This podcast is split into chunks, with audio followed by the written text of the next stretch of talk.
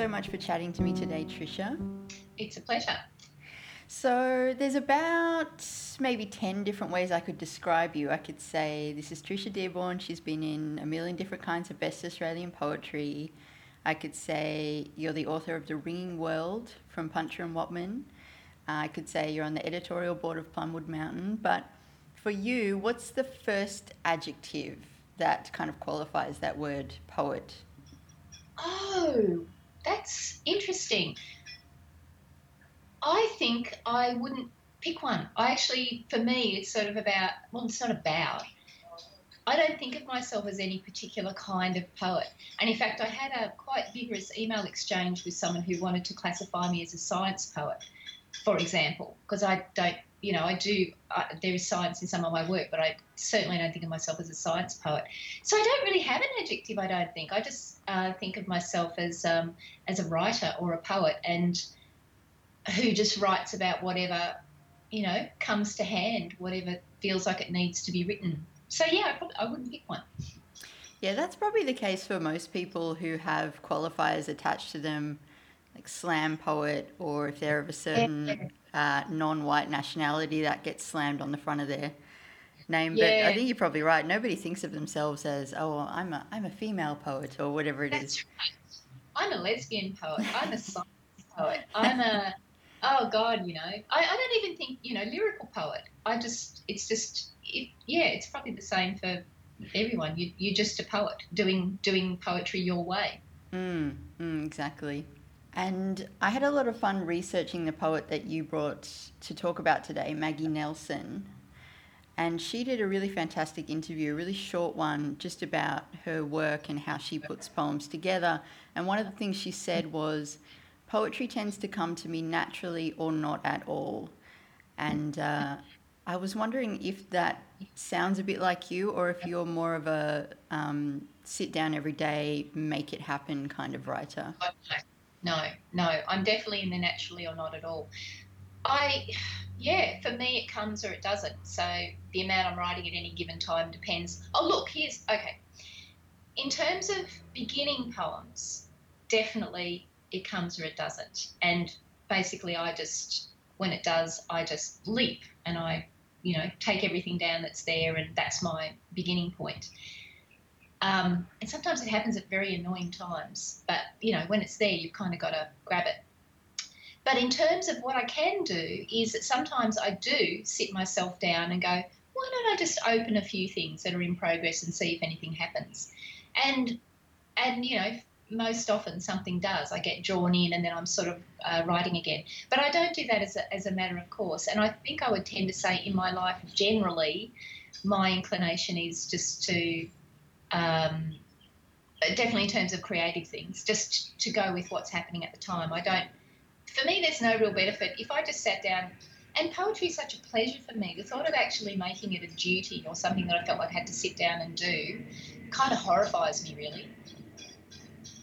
Yeah, yeah, it's a good point. Um, I wish I was more like you in that way. um, I'm more of a grinded out type person, and it definitely does uh, suck the joy out of it for sure. Oh, yeah, you've got to keep the joy. Yeah, you got to keep it light. And another thing that Maggie Nelson said in this interview, which I really identified with and I really liked, was um, she said she really likes the process of writing, but she says, What I like less are the soggy, ill defined, but probably necessary periods between monsoon and drought. So there's kind of like times when, you know, it's not total writer's block, but you're not writing every day, just kind of Mm. blah periods. Is that, does that describe a little bit of how it, it works for you? Are there those periods in your life, or is it fairly constant? Uh, no, I wouldn't say it's constant. I definitely have monsoon periods. And then I think I have just sort of thunderstormy periods or, you know, steadier periods. Um, but I don't know if I have the soggy bits. I do have, I have times when I'm not writing at all. And I tend not to really worry about that because, you know, um, I was gonna say, there's more to life than writing. I don't really mean that. What I mean is there are other things that are going on, and a lot of them are uh, fertilizing writing or setting the stage for writing, or or you can just not be writing, and that's okay. You can actually be sitting on the sofa watching some crap TV with a glass of wine in your hand, and that's also okay. So this is mind blowing. Um, what do you mean? you're allowed. You're allowed not to be writing. You're allowed to do whatever you want, and that might be, you know, maybe I just want to lie under a tree today, or you don't have to be. You don't have to be a workhorse. You know, I can actually, if if I look at myself, okay, I'll give you a sample day from this is some years ago. I just noticed myself one weekend what I did. I wasn't in a relationship this time. I was living on my own. Basically, I got up on the Saturday. I think I went out and got the paper. I read the paper for hours on my bed. I had cups of tea. I probably had some breakfast. I lay around. Maybe I listened to some music. Basically, I spent six, I think I did actually go out and lie under a tree. I spent about six hours doing whatever I wanted. And then I sat down and I wrote till midnight. So you kind of, I feel like you kind of have to go with it. And if you sort of have, oh, I also remember something Dorothy Porter said once in an interview. I think it was a written interview. She said, I like a lot of idleness around the work. And I thought, oh, that's nice.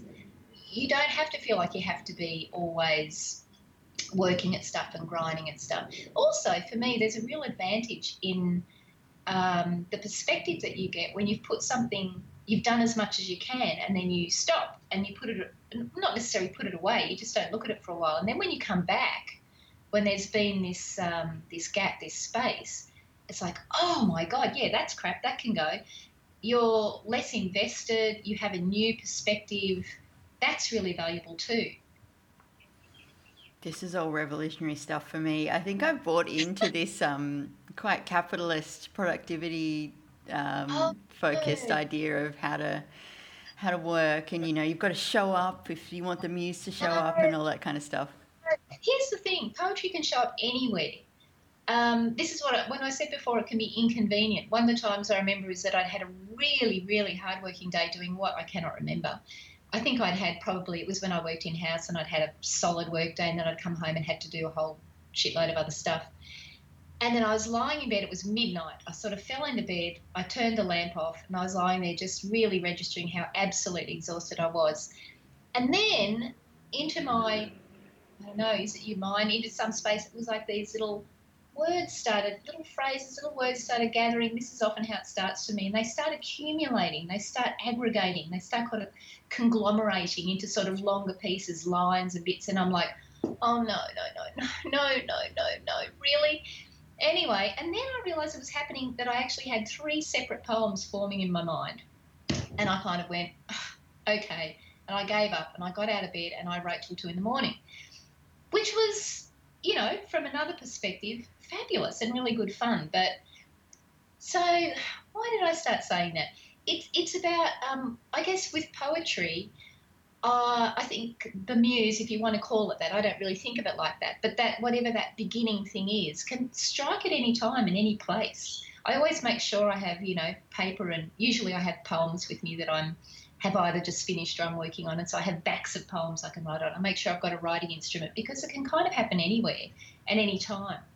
Well, that's that's my experience, as opposed to the. So I don't feel like you have to show up. You can be doing any goddamn thing and it can strike. I like this a lot. This is good. Because I was going to ask you, because I think we do sort of similar work, maybe. We're both freelance editors at the moment. Um, yeah.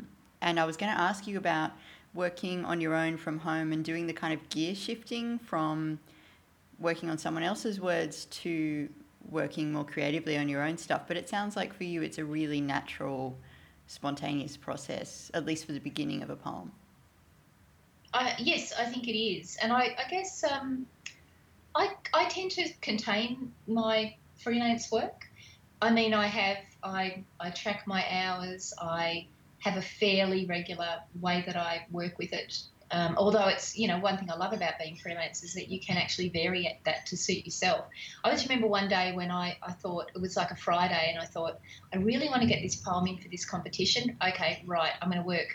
I'll do my freelance work tomorrow on Saturday. And I just worked on my poem on the Friday and sent it off. And, um, and actually was a joint winner of that competition. Oh, so yes. I know, nice end of the story.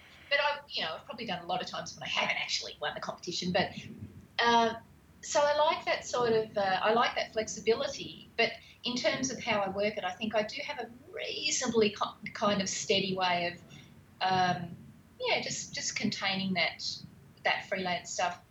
I just make sure I'm, you know, getting my work done and doing it well and meeting my deadlines. And but I can move it around however I need to which is you know what I love about it. So so if I do have something I, of my own I particularly want to be working on I think occasionally it does happen that I'm editing away on someone else's stuff and I'll have a thought about mine and just bring up my thing and you know stick in whatever it is that's come to mind. Because I really do have a very strong belief uh, that you kind of have to deal with the poetry when it kind of when it's there uh, I, I don't have the kind of I can't if I wake up say I wake up in the night and I ha- think of a line or an idea for a poem I have to write it down because I know I will have forgotten it in the morning. So I do tend to sort of act um, quickly. So occasionally that probably happens where I'm actually working on someone else's stuff uh, and I'll sort of pop in and do a bit of mine and then and then come back. But it's usually fairly fairly separate. But yeah the movement is is pretty spontaneous yeah, it sounds like a really light, um, gentle approach to it, which is really nice. It's lovely to hear. And you mentioned a little bit earlier um, Dorothy Porter, who Yeah. definitely came to mind when I was reading the poem that you sent through of yours. But I was wondering if there are particular Australian poets, either um, contemporaries or people from the past, who you sort of look to as guiding lights for your work. Oh, that's an interesting question. And it's funny because I was actually thinking about that before the interview. Um, would I actually name contemporary, you know, writing poets? It's a bit hard when you're talking about people who are writing now because, you know, some of them are people that I know.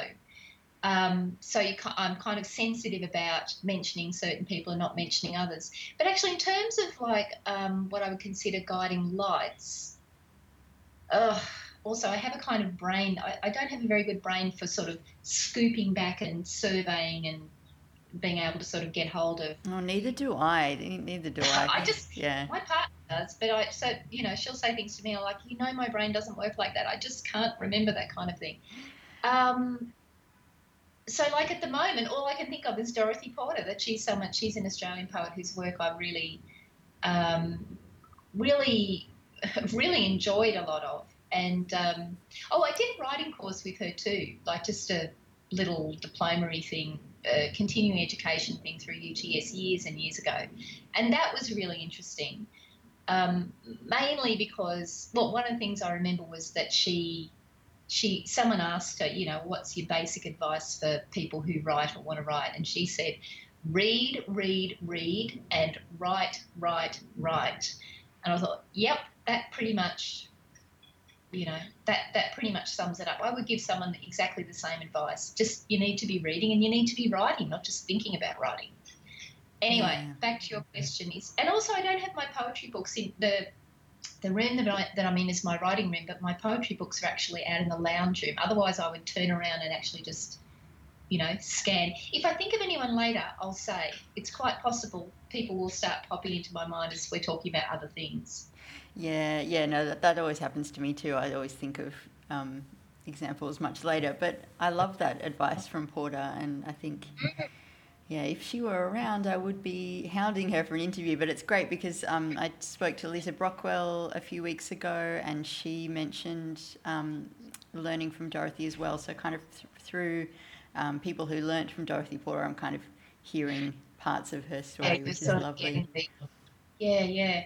I guess too, a lot of the poets who I think have really influenced me are not actually Australian poets. Like if I just thought, if I think generally about um, poets, in fact, you know, when when the possibility of this uh, interview came up, and I was thinking, oh my God, what poem am I going to like pick for my poem of someone else's? And the two people who popped into my head then were um, Margaret Atwood and Sylvia Plath and they're both people whose poetry's been really important to me. I don't know that um, that many people are as aware of Margaret Atwood's poetry because she's so famous as a as a novelist. But I really like her poetry, particularly um, from two books of hers, um, Power Politics and You Are Happy. I noticed when I was sort of looking through um, you know, to decide what poem I was going to use. In, they're the two collections where most of my favourites of hers are. So, you know, I think of, and you know, Plath is brilliant, um, and I, and also I, I really like. If, if I had been, if say I had decided to choose a Plath poem, the one I think I would have picked would have been Among the Narcissi, which is a sort of um, quiet little poem, but really good. But it's sort of the Plath that um, not A lot of people think of, you know, Lady Lazarus and uh, the stuff that's very sort of um, almost sort of violent, very out there. And not that there's anything wrong with that, but I also like her very precise, contained. They're still very intense, but sort of quieter um, poems. Thomas Tranströmer, I really like his stuff. Raymond Carver, I really like some of his poetry. So it's sort of where, you know, if I'm just thinking in a jet, oh, Anne Carson, I really, really like some of her stuff. Oh, and Anne Michaels, a Canadian poet. I also really like um, a lot of hers. So, so yeah, I must, uh, I must admit, when I think of sort of poets who I feel kind of influenced by, a lot of them are from overseas. Yeah, you've got three Canadians on that list and a couple of Brits, I think. Um, I was listening to a British poet called Sarah Howe talk a little while ago, and she was saying that while she was trained in this kind of very rich classical British tradition, she never really felt connected to that poetry. And it was only when she discovered American poets from the 60s onwards, I think, that she thought, oh, we're allowed to do it this way. This actually, this speaks to me and I, I, admit that I have definitely had a similar experience too. Not that Australian poets haven't inspired me; they definitely have. But there's something about the energy, and um, I don't know. Maybe it's an honesty that comes out of the US sometimes that really, yeah, just connects for me. Yeah, yeah, yes, and yes, I think I do connect to that too and I also connect to, I think, some of the British people, like uh, someone else who just popped in my head is uh, Vicki Feaver. Have you ever come across her? I haven't. I'm writing it down. Vicki Feaver. Feaver spelled F E A V E R. Cool. She she writes again, sort of very intense, quite precise. A lot of stuff about women in there. I actually went to oh god, this is back in 1998. I went to the Adelaide what's it called? Book something, like the book fair type of deal in mm. Adelaide. And um, I picked up a book by Vicki Feaver and opened it and just read the poem I came to. And at the end of the poem, I burst into tears. Oh, wow. In the middle of the book tent. It was like, oh my God. So I bought it and I thought, you know, as you do, I'll get it signed. And um, so she writes this quite uh, gutsy, visceral poetry, and she looks like a vicar's wife. I swear to God, like your stereotypical. And she also looked, when I saw her, she looked really, I mean, she had just probably flown for 30 hours. She looked really kind of dazed. And I was probably really hot, you know, Adelaide in February or whenever it is. Um, but yeah, she's someone whose whose poetry I also. It's like I feel like um, there are poets out there, and their poetry sometimes feels like, uh, almost like their poetry and my poetry are relatives. There's sort of some uh, some something in common. And it doesn't mean that's not the only kind of poetry i like. I like some poetry that has abs that's completely different from mine. Um, but i also like that feeling sometimes when you sort of read someone's poetry and you think yeah there's something it's almost like there's a common something it's a bit hard to define i like that though relatives that that definitely mm. makes sense to me shall we look at this maggie nelson poem now Sure, yeah. This is from a book called Something Bright Then Holes, which has got to be one of the great titles. And apparently, I was reading it's the description of a hand by someone who had just regained their sight. Yes. So yes, good.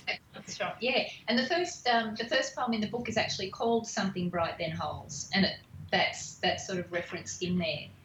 This I have to say, this book. The reason I actually came across this book is that my partner, who's originally from the States, brought it back from me after a trip over there and it was like one of here's here's something that I bought you and I kind of looked at it my heart sank because I thought what are the odds that even someone who knows me as well as my partner does can pick a poetry book that I'm going to enjoy because let me tell you I am very very fussy anyway, I discovered I loved this book. I really like it. It's one of my favourite, you know, of any of the poetry books I have. And yeah, and probably my favourite bit of the book is that sequence called Canal Diaries, which is what popped into my head. That was what I, even when you, I think when I realised that I was going to have to pick a poem, that was what came into my head first. And I sort of pushed it away because I thought, well, it's a sequence. You can't sort of, but I thought, yeah, just pick one from that. So yeah, the one I chose is the one called called Green. Screams from an Italian family up the street. That stupid kid hitting rock after rock with his metal bat. I'd be a shitty boyfriend, you said, as if making a promise. I said, It's not the content I'm in love with, it's the form. And that was tenderness. All last year, I planned to write a book about the colour blue. Now I'm suddenly surrounded by green. Green gagging me pleasurably. Green holding onto my hips from behind, digging into the cleft, the cleft that can be made. You have no idea what kind of light you'll let in when you drop the bowl. No idea what will make you full.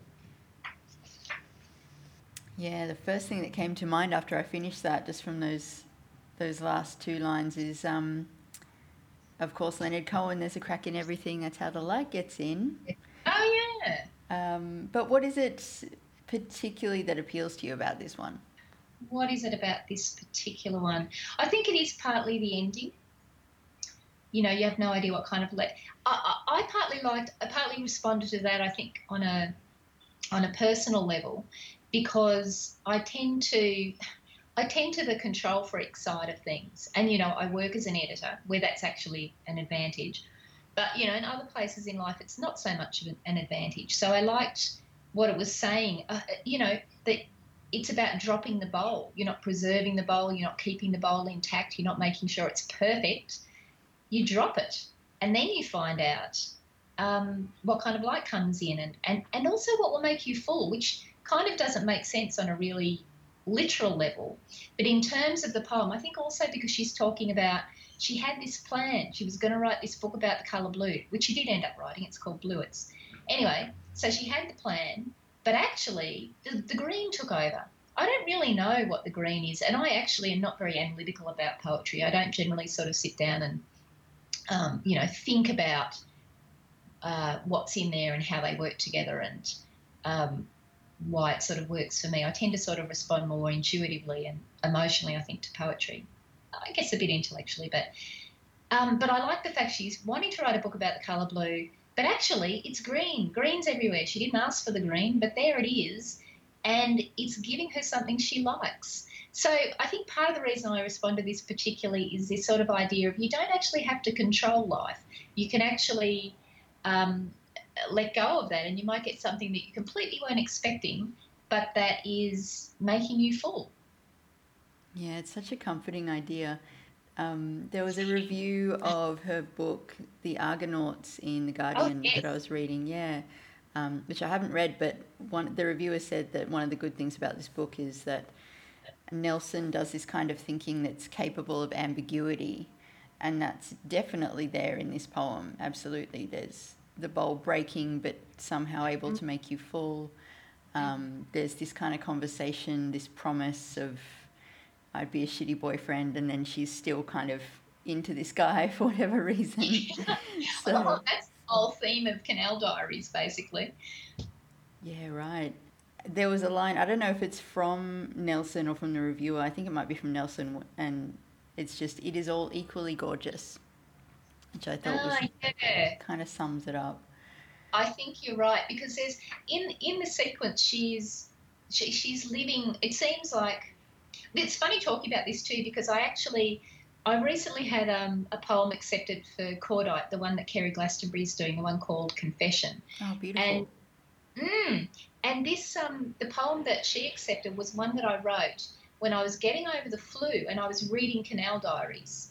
So this my poem starts off something like I'm reading Maggie Nelson in some indeterminate post fever stage of the flu, and so it's sort of about my um, not in a sort of literary criticism sense, but it's sort of my in terms of my life, my responses to this poem, and it's sort of about it. And I actually quote a bit of Green. I didn't realise this till after I'd chosen it for the one for today.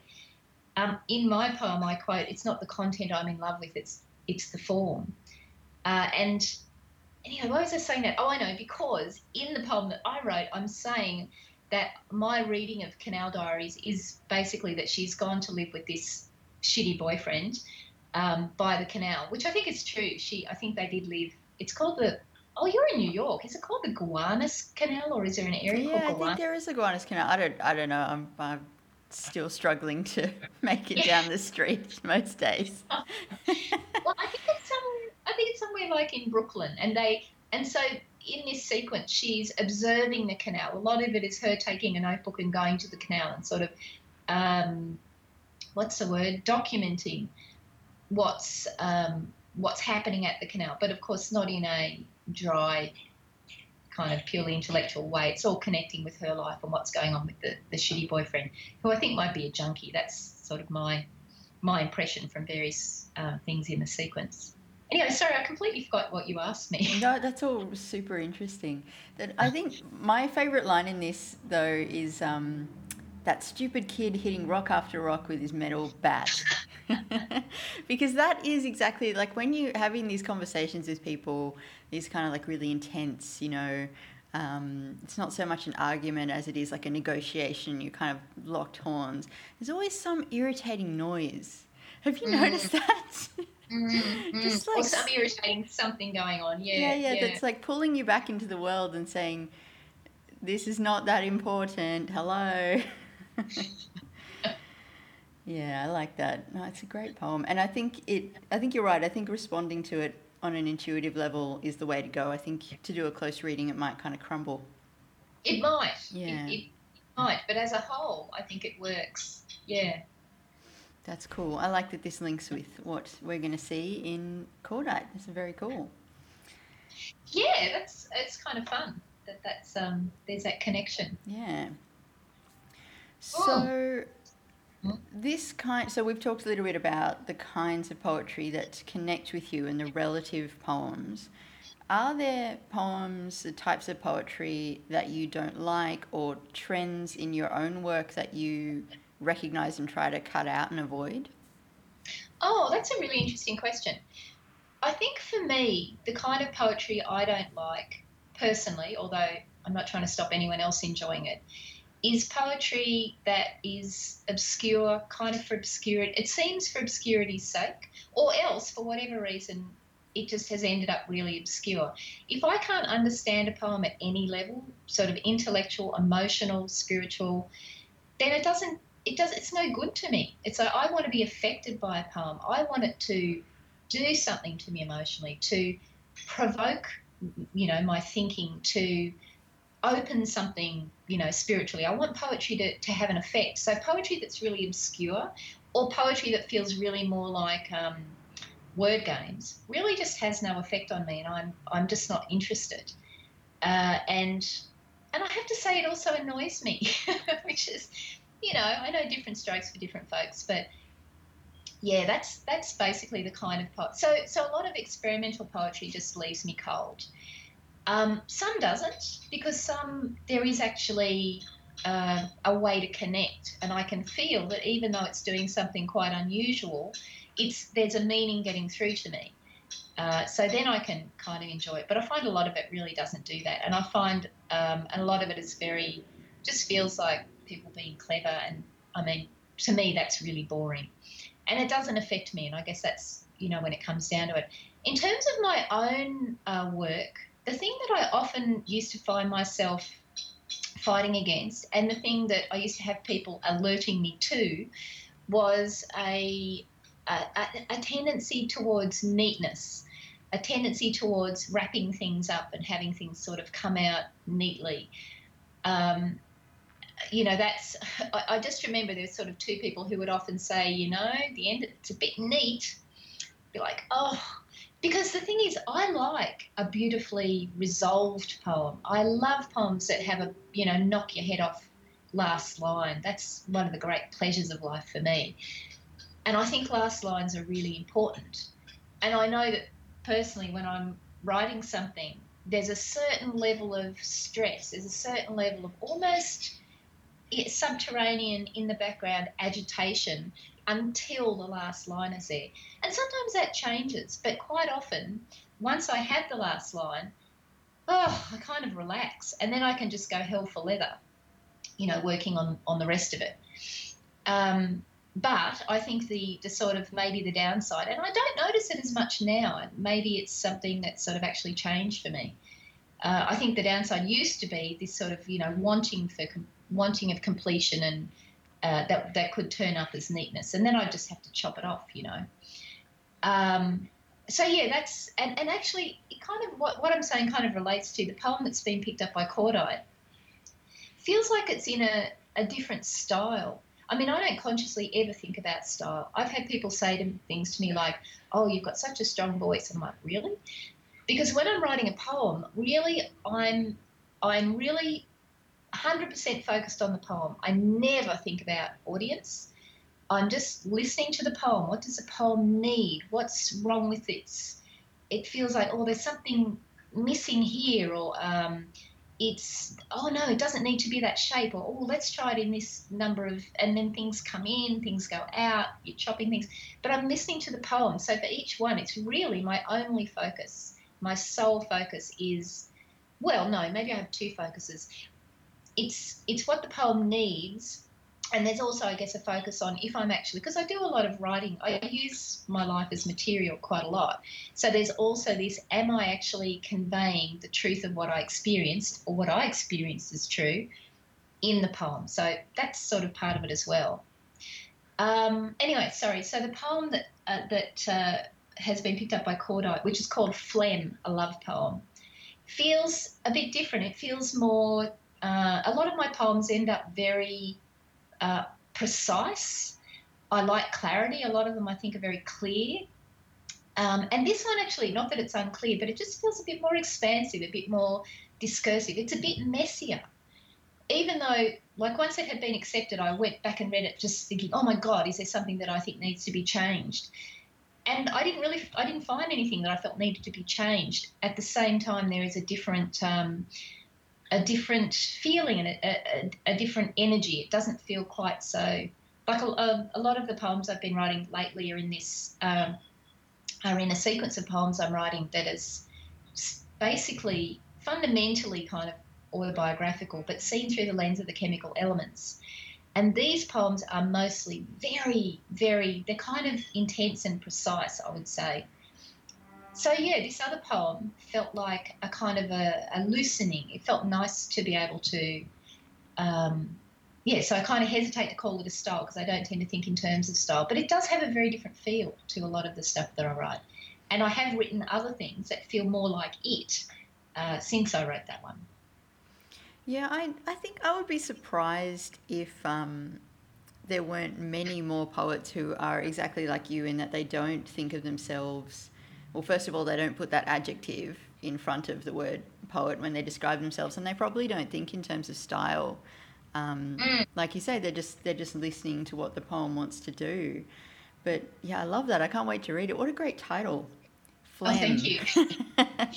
and maybe it was the sickness that was allowing you to kind of loosen, let let loose the reins a little bit.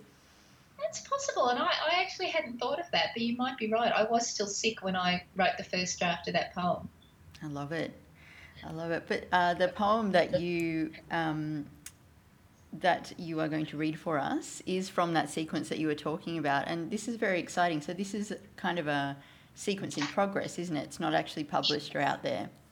No, bits of it. This this poem I'm going to read is actually going to be in the Canberra Times. I just only found out a, a couple of weeks. I've only just started sending the individual poems out, so that was very exciting. Woo, that to have an acceptance for, for one of those. That but no, the so whole cool. thing, the whole thing is not out there, and it's and at the moment it's a sort of a fulminating mixture of there are poems in there that I would say are finished. Definitely, there are poems in there that I know I'm going to want to probably revise more. There are notes towards poems so it's a bit it's a, it's a mix at the moment. I love it, and you haven't quite settled on a, a final form. It sounds like it might be just a sequence, or it might be a book, or. Well, at the moment, it's a sequence in. I'm working on a manuscript. I'm working on the manuscript for my third collection, and at the moment, it's a sequence within that, and I think that's quite likely to to end up there. Um, in terms of form, though, there are things like what what order do the poems go in? Uh, this this fascinates me. I mean, I love working. I love this sort of level of working with poetry because I've tried it a few. I've tried it some different ways. I've tried it because a lot of it is autobiographical. I've tried it chronologically. Um, because it's um, based on the chemical elements, I've tried it in the order of the elements. That's how it is actually at the moment. But I don't really know how it's how it's going to end up. And each time a new poem comes into it, that sort of changes. If you know, if you try the different orders, it kind of changes um, its effect, I guess, as you're reading it. It sort of does different things in different orders. So yeah, so it isn't. It certainly isn't fixed in stone by any means. Oh, this is very exciting. Well, preview of the Canberra Times. I'm ahead of you, Canberra Times. sneak, sneak preview. Sneak preview. Let's let's hear this one. Okay, so this is this is called hydrogen. Most of Earth's hydrogen is not free in the atmosphere, diatomic, but tethered to oxygen in water the human body's solvent. Conceived in oozing warmth, we grow in a sealed off sea. Once born, we require regular watering. In the name of homeostasis, our bodies regularly wring us out. Besieged by infant need, surprised by sorrow, laughter, eros, we brim, we drip.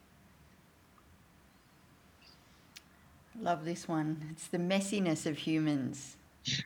I think you've got in there. And I wanted to ask you about that um, second to last line, surprised by sorrow. Is that in any way a connection to Surprised by Joy, C.S. Lewis book?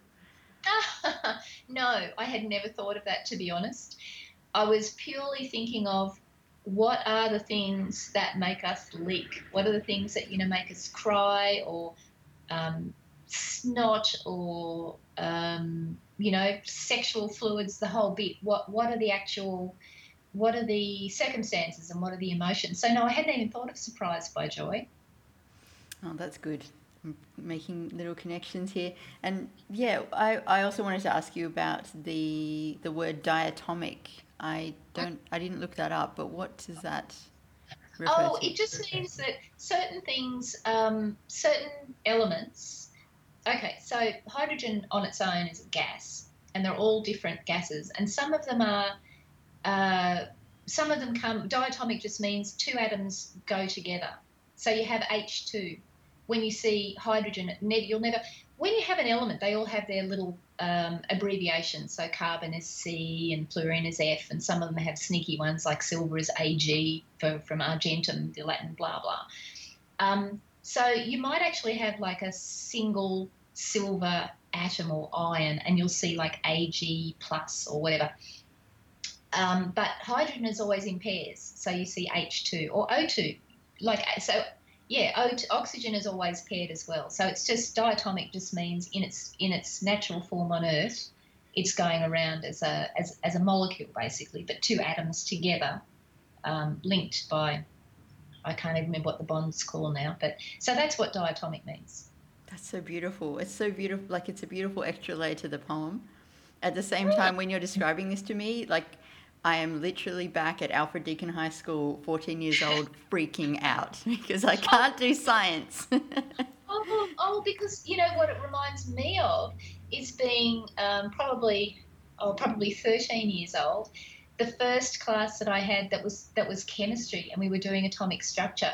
My mind was being blown. I was like, "Oh my god, this is amazing!" And I, I love chemistry. For me, and let me just say here, I, I'm not like I don't love all science. I hate physics, but I love chemistry. And chemistry for me, it's the science of. It's about stuff. It's about substances. It's about how um, substances are. Like, what are their qualities? What do they do in certain situations? How do they react together? How do we perceive them? What do they taste like? What do they smell like? Do they kill you?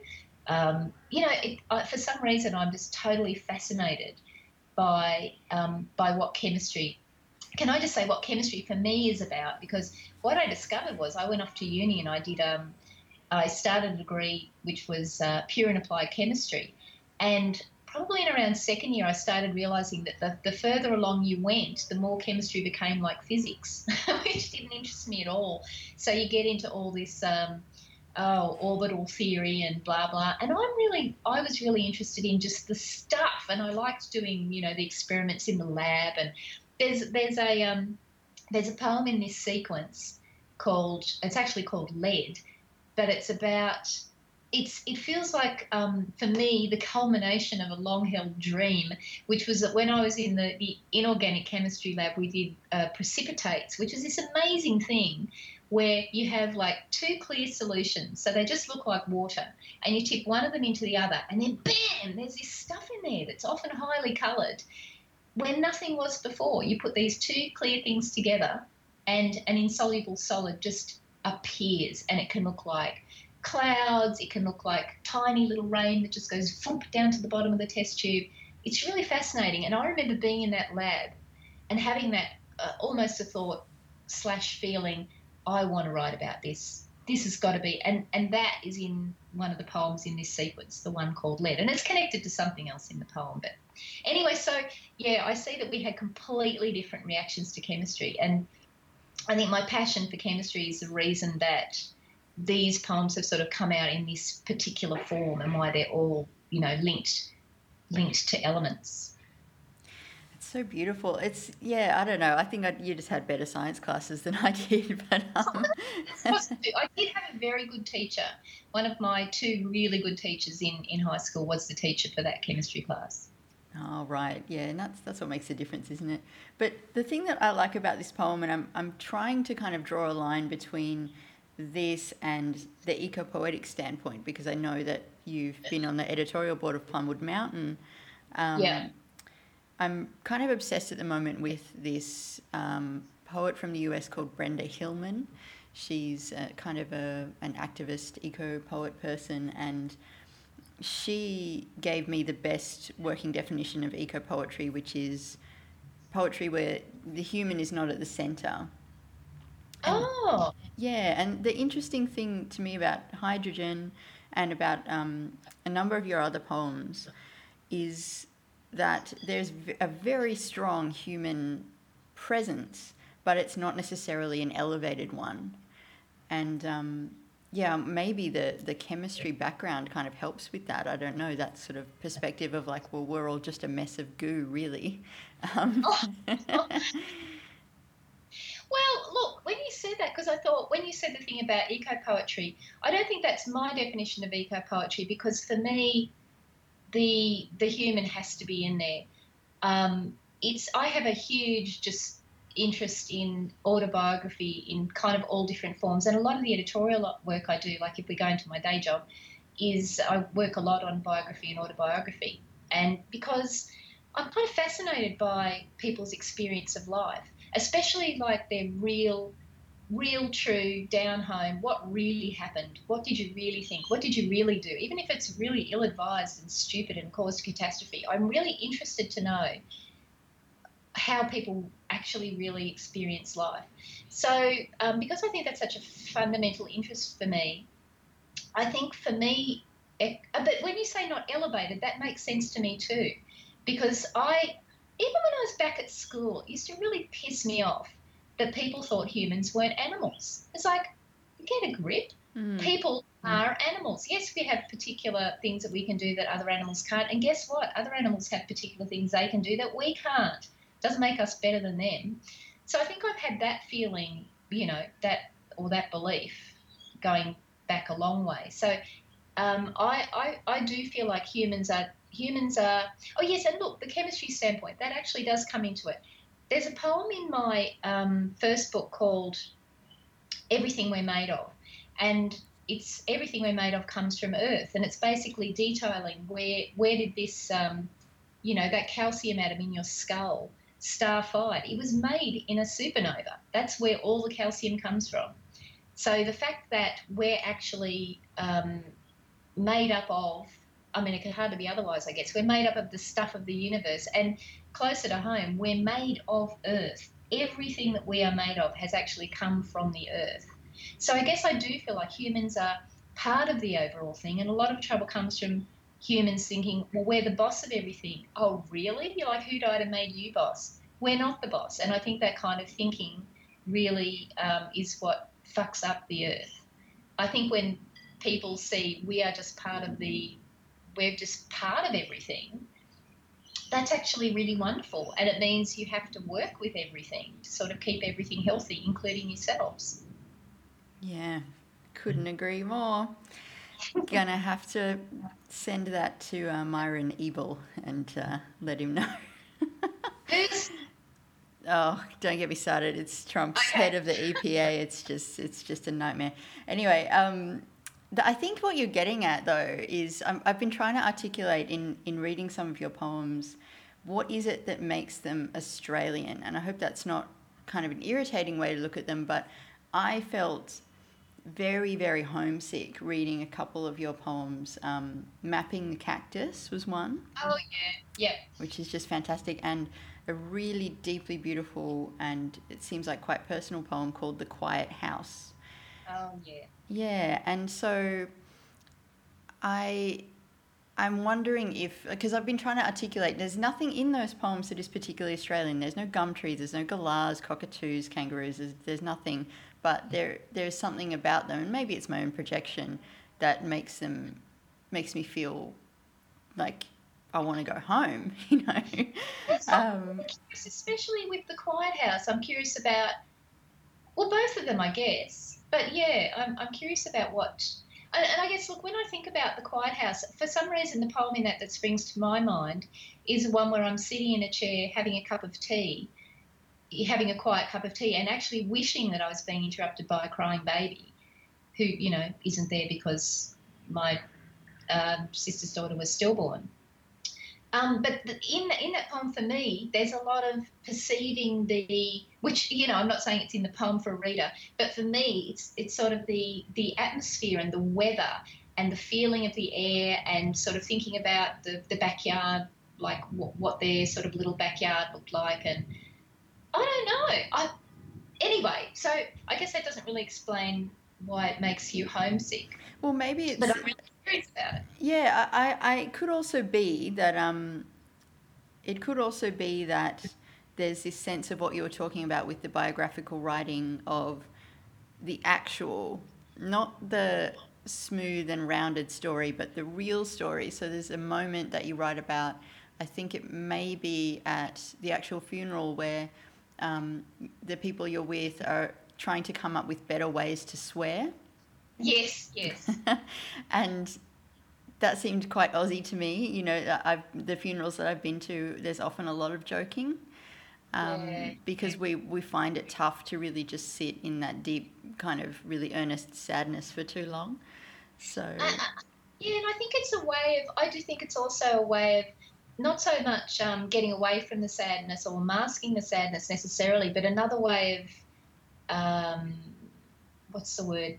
Venting's not the right word. It's it's sort of another way a lot of feeling gets out, I think. And yeah, it's very vivid to me that picture.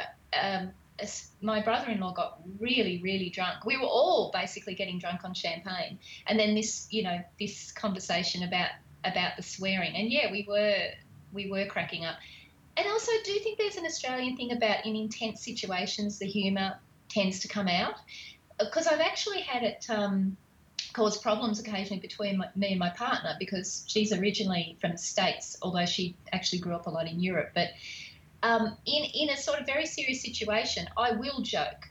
Uh, there's that sort of um, I don't know. Sometimes it's black humour or but I don't know what it is, but it does. T- I think it is a bit of a British thing as well, but it's definitely an Australian thing. And sometimes she will think I'm not taking the situation seriously. I am. I absolutely am, and I'm doing everything I can to, you know, whatever is needed to sort of remedy whatever the, the difficult thing is. But at the same time, why not have a laugh? And sometimes it just really is funny, or it's so bad it's funny. So maybe that, whereas I think in, in American culture, there is there is actually a lot more seriousness in certain situations. There, there's a lot more respect for certain people in certain positions, and there's a lot more sort of when you're taking something seriously, you don't you don't um, you don't joke about it. yeah, so I guess that is a bit Australian.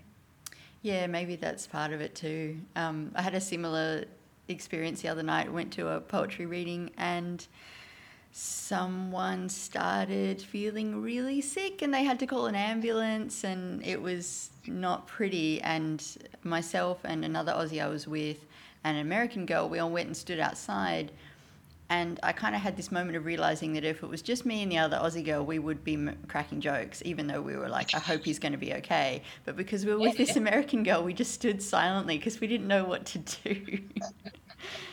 we didn't know what The yeah, and the joking is a great relief of tension. I think that's part of the whole the whole deal. It can it can I think it can kind of free you up to to get the whole emotional impact of a situation in a way that that might be also partly what it does. Yeah, yeah, absolutely. Um, yeah, I, I think that that poem, "The Quiet House," is is just it just floored me, and yeah, thank you for writing it. It's amazing. Thank you. I have to say it is one of the most difficult things I've written. I can imagine. So you're working on the biographical sequence um, with the elements, and you're working towards this manuscript. Is it um, is it still very much like bubbling away in a like a formative sort of figuring out where it's going to go, or is it nearing completion, or I it's it's definitely more towards nearing completion. It's well, and then I feel like I'm going to jinx it. yeah, maybe I shouldn't have asked that. No, no, it's, you're allowed to ask that. It's it's in a it's. I think I was actually doing a grant application or something when I started putting it together, and I realised that it was actually coming together and it was actually a thing. So it is. That was the point I realised. Oh yes, this is a manuscript, and there is actually quite a lot in it that's um, already out and being published or is finished, and that I'll you know be sending out. Um, and there are also some kind of not exactly gaps, but um, for example, I've got one sequence where I, uh, which I started a, quite a long time ago. I mean, things can take a long time to actually come to completion for me. Uh, and but I know that I need to read this certain book to actually get back into the whole. So, so yeah, so there's sort of parts that are com- that that are really just sort of either formative or um, some bits of it are finished and some bits aren't. Uh, but yeah, it's it's actually to the stage where I'm starting to think about it is going to be finished in the next, you know, like I would think definitely within a matter of months rather than years. So so it's sort of getting there. But again, I just don't want to jinx myself.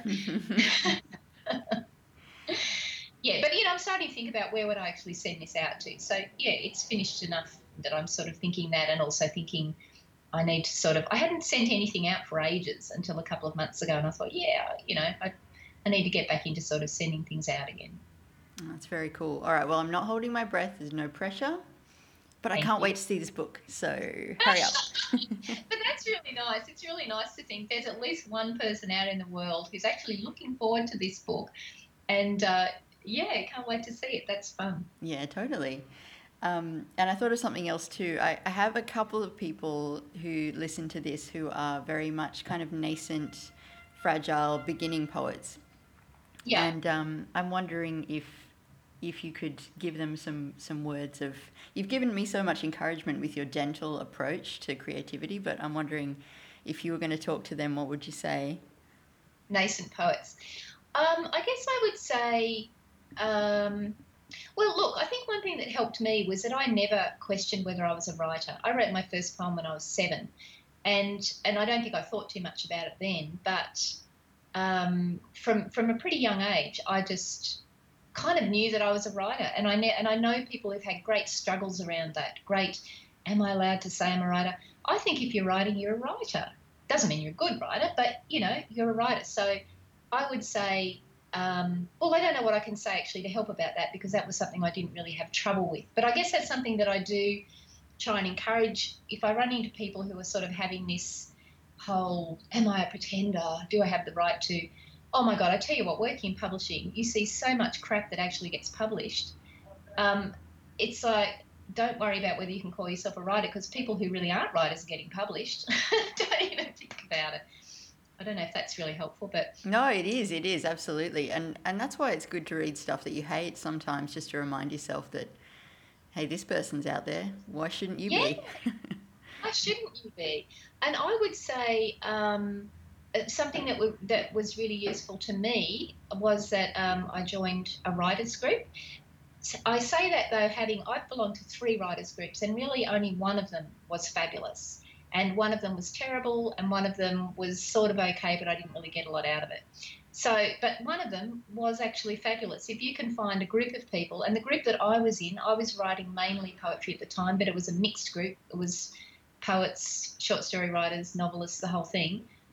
If you can find a group of people where you feel like, um, well, first of all, that you can get decent feedback because, and that that would be actually the second thing I would say generally is find find some people who who you trust their feedback and, and not people who are just going to go who don't know anything about it go oh it's lovely. Oh it's nice. I like the bit about you need people who are actually going to be uh, incisive and truthful and gentle so you kind of need that combination of um, forthrightness but sensitivity. You need people who are not going to, because it can actually. Um, when I was in that Dorothy Porter class, we there was one point where we brought our poems in and read them to the class.